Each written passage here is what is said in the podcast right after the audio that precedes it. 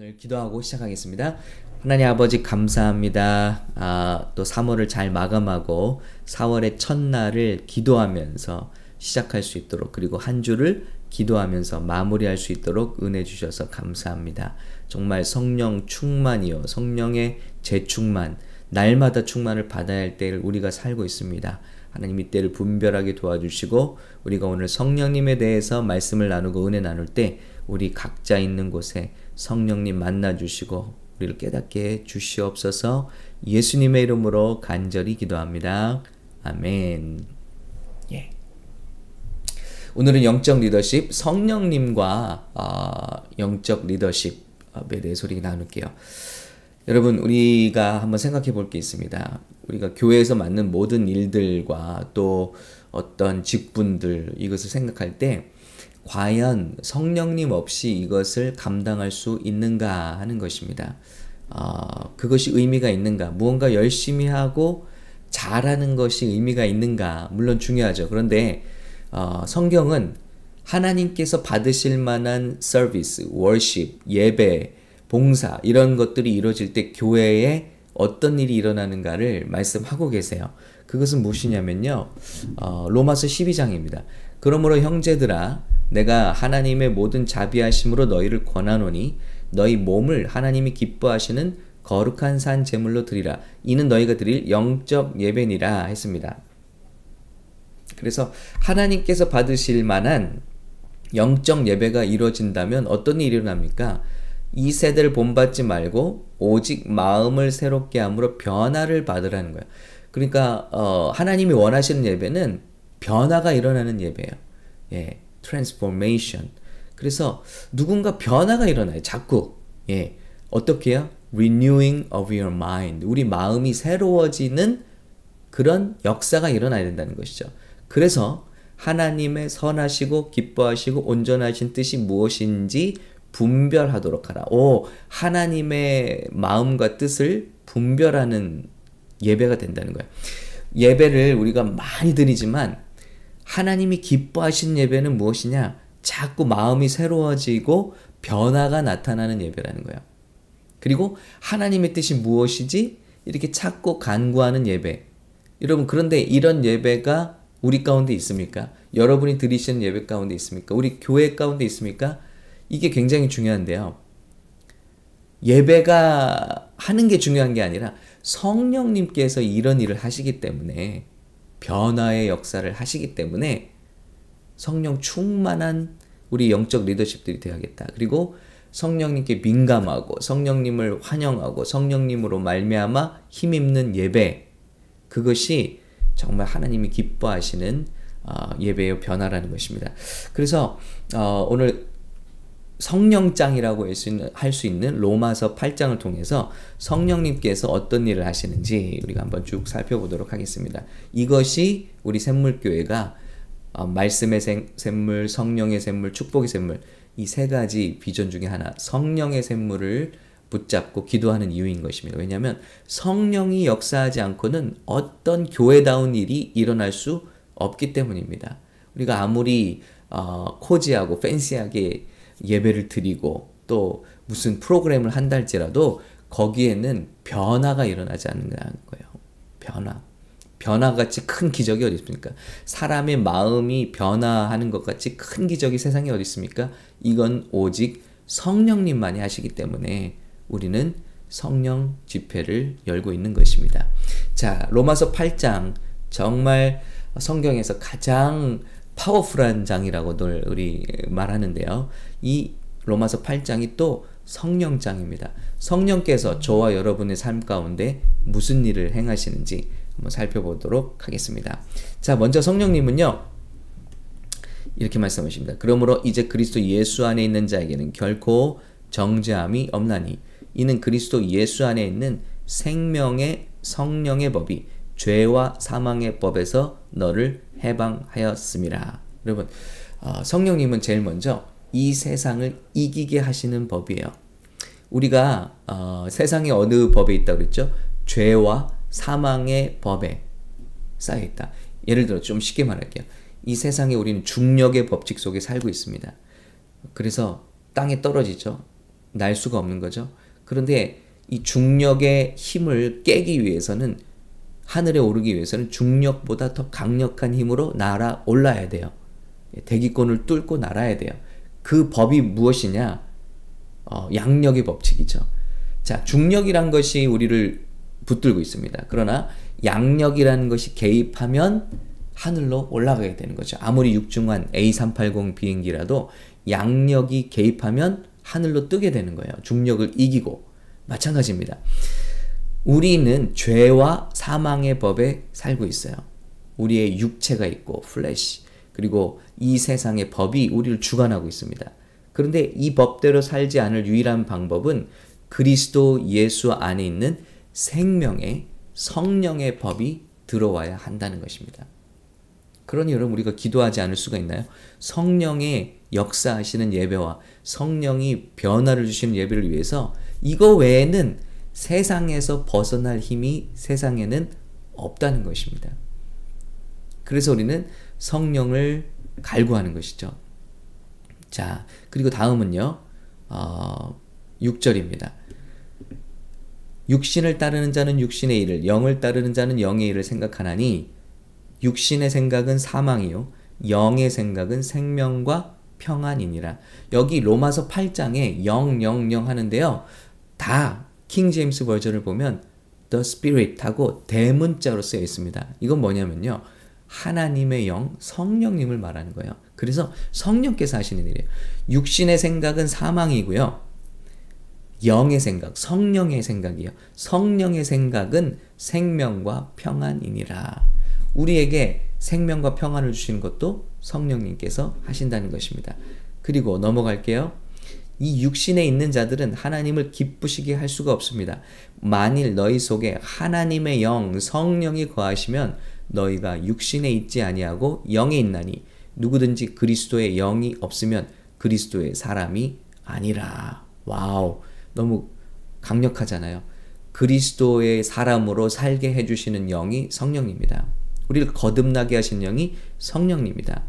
강력하잖아요. 누구든지 성령이 너희 안에 있지 않으면 그리스도의 사람이 아니라는 거예요. 교회 다니면, 교회 안 다니면이 아니고요. 우리 안에 그리스도 그리스도의 영, 성령이 없다면 교회를 다닌다 할지라도 그리스도의 사람이 아니라는 거예요. 예. 그러니 여러분, 우리를 거듭나게 하시는 영, 성령, 이 성령님을 갈구해야 되지 않겠습니까? 예. 그리고 또 넘어가겠습니다. 그리고 성령님은 어떤 일을 하시는가? 우리 가운데 부활의 능력을 주신다는 거예요. 자, 보시기 바랍니다. 예수를 죽은 자 가운데서 살리신 이의 영. 오, 예수님을 부활하게 하신 분이 바로 성령의 능력이라고 하네요. 너희 안에 거하시면, 그 영이 너희 안에 거하시면 그리스도 예수를 죽은 자 가운데서 살리신 이가 너희 안에 거하시는 그의 영으로 말미암아 너희 죽을 몸도 살리시리라. 그러므로 우리가 나중에 우리가 이 땅에서 묻혀서 죽임을 당한다 할지라도 나중에 우리를 부활하게 하시는 능력이 어디 있다고요? 성령님께 있다는 것입니다. 예수님을 죽은 자 가운데서 부활하게 하신 그 똑같은 성령께서 우리 안에 역사하실 때 우리의 부활도 그 안에서 기대되어질 수 있다는 것입니다. 예. 너희 죽을 몸도 살리시리라. 아멘. 성령께서 이런 일을 하시는 거예요. 자, 12절입니다. 그러므로 형제들을 우리가 빚진 자로 돼 육신에게 져서 육신대로 살 것이 아니니라. 너희가 육신대로 살면 반드시 죽을 것이로되 영으로서 몸의 행실을 죽이면 살리니. 예. 하나님의 영으로 인도함을 받는 사람은 곧 하나님의 아들이라. 그리스도의 영이 있어야만 그리스도인이라고 했어요. 그리고 하나님의 영으로 인도하심을 받아야만 하나님의 아들이라는 거예요. 저와 여러분이요. 그러면 하나님의 영, 성령으로 인도하심을 받는 증거가 무엇입니까? 영으로 살면 몸의 행실을 죽이게 된다는 거예요. 즉, 하나님이 기뻐하시는 일을 비로소 성령이 오실 때 우리가 감당할 수 있다는 것입니다.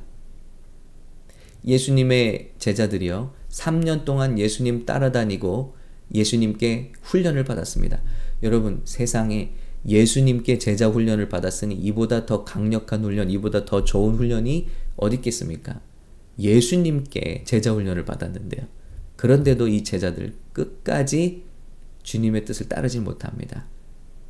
예, 연약하고요, 배신하고요, 서로 싸우고요, 당짓고요, 헐뜯고요, 입에는 악독이 가득하고요, 게으르고요, 기도하지 못하고요, 기적을 일으키지 못하고요. 그러나 그들이 오순절 마가다락방에 임하시는 성령님을 만났을 때 그들은 다시는 뒤를 돌아보지 않고 영의 일을 향해서 달려가는 사람들이 되었습니다. 여러분, 그 시점을 놓고 보시기 바라요. 그 시점 이후에 제자들이 예전과 같은 삶을 사는 것을 보셨나요? 그들의 삶은 180도 바뀌게 된 것입니다. 이런 일을 하시는 일이 성령님이시다. 여러분, 훈련은 도움이 됩니다. 훈련은 도움이 돼요. 그러나 우리 제자 훈련 도움이 됩니다. 그러나 그것이 사람을 변화시키지는 못한다는 것이죠. 우리의 우리를 변화시키는 일은 오직 성령님만이 하신다는 것입니다. 그때 훈련은 도움이 되는 것입니다. 그러나 성령 받지 못하다면 어떤 훈련도 도움이 될 뿐 우리를 변화시키지는 못한다는 것입니다. 말씀대로 너희가 육신대로 살면 반드시 죽을 것이로되 영으로서 여기도 스피릿 대문자예요. by the spirit 예. 그 성령으로서 몸의 행실을 죽이면 살리니 이 일을 성령님만이 하실 수 있다는 것입니다. 그리고 넘어갑니다. 그리고 로마서 8장은요. 온통 성령께서 하시는 일에 우리에게 소개하고 있어요. 15절입니다. 아, 너희는 다시 무서워하는 종의 영을 받지 아니하고 양자의 영 바로 이게 누구시죠? 여기도 대문자예요. The Spirit of Adoption 대문자예요. 성령입니다. 성령을 받았으므로 우리가 하나님을 아빠, 아버지라고 부르짖느니라. 성령이 친히 우리의 영과 더불어 우리가 하나님의 자녀인 것을 증언하시나니 그랬습니다. 성령님이 아니시면 누구든지 하나님을 아버지라고 부를 수가 없는 거예요. 그러나 성령이 우리 안에 들어오실 때 하나님을 감히 아빠, 데디, 아빠 하고 부를 수 있게 되는 것이죠. 우리의 영과 더불어 성령이 친히 우리가 아, 자녀임을 증거해 주신다는 것입니다. 네. 성령님이 하시는 일이라는 것입니다. 자. 그리고 또 넘어가겠습니다. 어, 26절입니다. 이와 같이 성령도 우리의 연약함을 도우시나니 우리는 마땅히 기도할 바를 알지 못하나 오직 성령이 말할 수 없는 탄식으로 우리를 위하여 친히 간구하시느니라. 그러므로 누구든지 성령을 받은 자, 성령으로 거듭난 자는요, 세상에서 최고의 중보자를 갖게 되는 거예요. 그분은 바로 성령님이신 것입니다. 여러분, 나를 위해서 기도해 주는 사람이 없다고 너무 고민하지 마세요. 세상에 내가 혼자인 것 같다고 고민하지 마세요. 누구든지 성령으로 거듭난 자는 이 세상에서 가장 강력한 중보자를 갖고 계신데요. 바로 성령님께서 우리를 위해서 말할 수 없는 탄식으로 기도하고 계신다는 것입니다. 간구하신다는 것입니다. 예, 마음을 살피니 니가 성령의 생각을 아시나니 이는 성령이 하나님의 뜻대로 성도를 위하여 간구하심이라. 그렇기 때문에 성령을 받은 사람은 어떻게 하게 되죠? 예, 확신하게 됩니다. 38절입니다. 내가 확신하노니 사망이나 생명이나 천사들이나 권세자들이나 현재일이나 장래일이나 능력이나 높음이나 깊음이나 다른 어떤 피조물이라도 우리를 우리 주 그리스도 예수 안에 있는 하나님의 사랑에서 끊을 수 없으리라. 여러분, 이것이 성령께서 우리에게 하시는 놀라운 일들인 것입니다. 과연 이 로마서 8장을 읽으면서 와 성경에서 가장 강력하다고 말씀하시는 그래서 어, 이 말씀을 외우기도 하죠. 많이 쓰기도 하시고 그런데 이 내용을 알고 계셨나요? 이 강력한 성령 이 성경의 로마서 8장이 성령의 하시는 일로 가득하다는 거예요. 성령께서 저와 여러분에게 하시는 일들입니다. 과연 이 성령 없이 우리가 무슨 어, 하나님의 직분을 맡는다 할지라도 어떤 리더십을 맡는다 할지라도 거기에 과연 변화의 역사가 있을 수 있겠냐는 것입니다. 그래서 우리는 매사에 기도하고 성령의 도우심을 받아서 사역해야 한다는 것입니다. 우리가 찬양팀 예를 들을게요. 찬양팀이 아주 아름다운 뮤직으로 음악으로 합주를 하고 호흡을 맞춰요. 그렇다고 그 찬양 가운데 변화와 생명의 역사가 일어날까요? 이 팀원들이 기도하고 성령의 충만을 충만하지 않는다면 아무리 아름다운 음악으로 합주가 된다 할지라도 단 한 사람도 변화시킬 수 없는 찬양이 될 것입니다. 그러기 때문에 우리는 기도해야 된다는 거예요. 좀 우리가 부족하다 할지라도 우리가 기술이 부족하다 할지라도 그런 간절한 마음으로 우리 교회의 모든 부서가 존재하고 직분이 존재하고 저와 여러분이 어, 어떤 영적 리더십으로 이 세상에 존재하는 이유는요. 교회에서 섬기는 이유는요. 오직 이거예요. 제자를 만들어내기 위해서입니다. 예수님의 제자. 즉 세상은 세상의 기업은 세상에 상품을 내어놓습니다. 교회는 이 세상에 무엇을 배출하죠? 예수님의 제자들을 배출하는 거예요. 변화된 사람들. 그런데 이 일의 핵심은 성령님이 하시는 거예요. 성령님이 갖고 계신 거예요. 그렇기 때문에 성령님과 관계없는 교회는 예배를 아무리 해도 변화된 제자를 세상에 내어놓지 못합니다. 그러나 성령님과 함께하는 교회는 간증이 끊이지 않아요. 변화가 끊이지 않아요. 회심이 끊이지 않습니다. 이것은 오직 기도의 결과이고 성령 충만의 결과이라는 것입니다. 그러므로 우리가 성령을 갈구해야 되지 않겠습니까? 무슨 일을 하든지요. 우리가 어떤 일을 맡았든지 성경의 일곱 안수 집사님들 보시 바랍니다.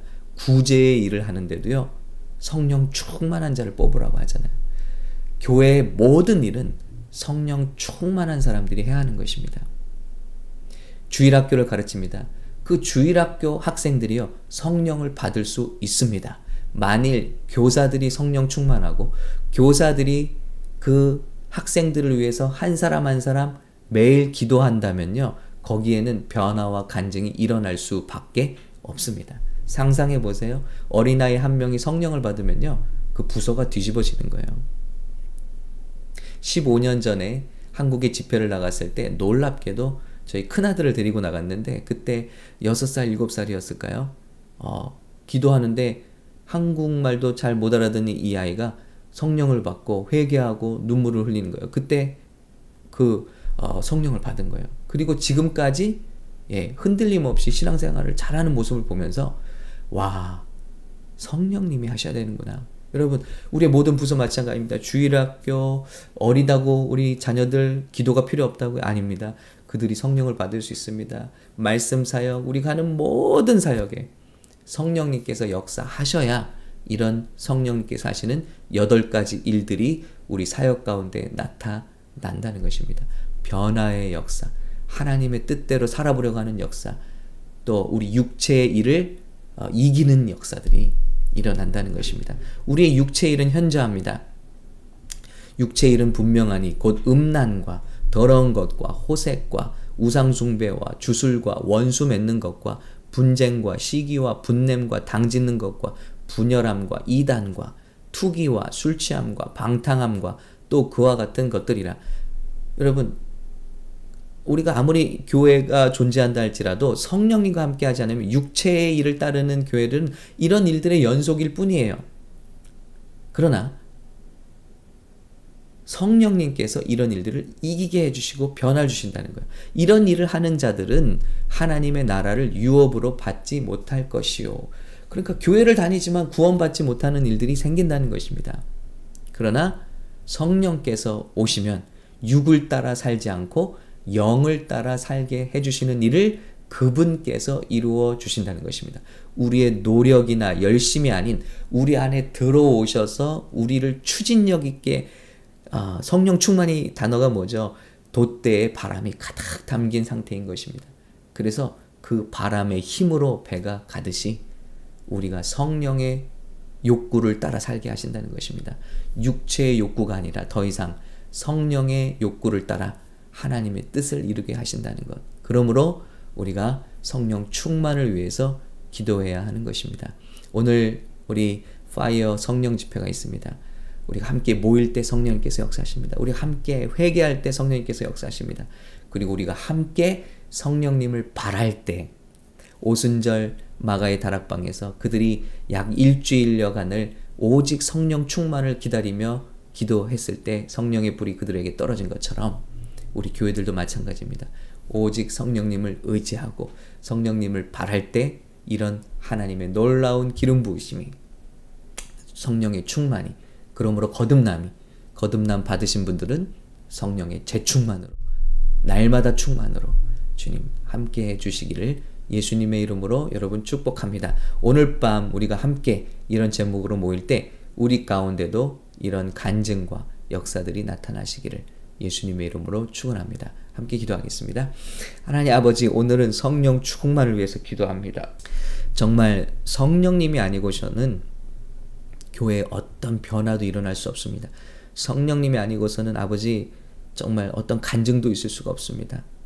교회에 선한 일이 일어나는 것은 교회에 교회다운 일이 일어나는 것 일어나는 것은 교회에 회심이 일어나는 것은 오직 성령님만이 하시는 일입니다.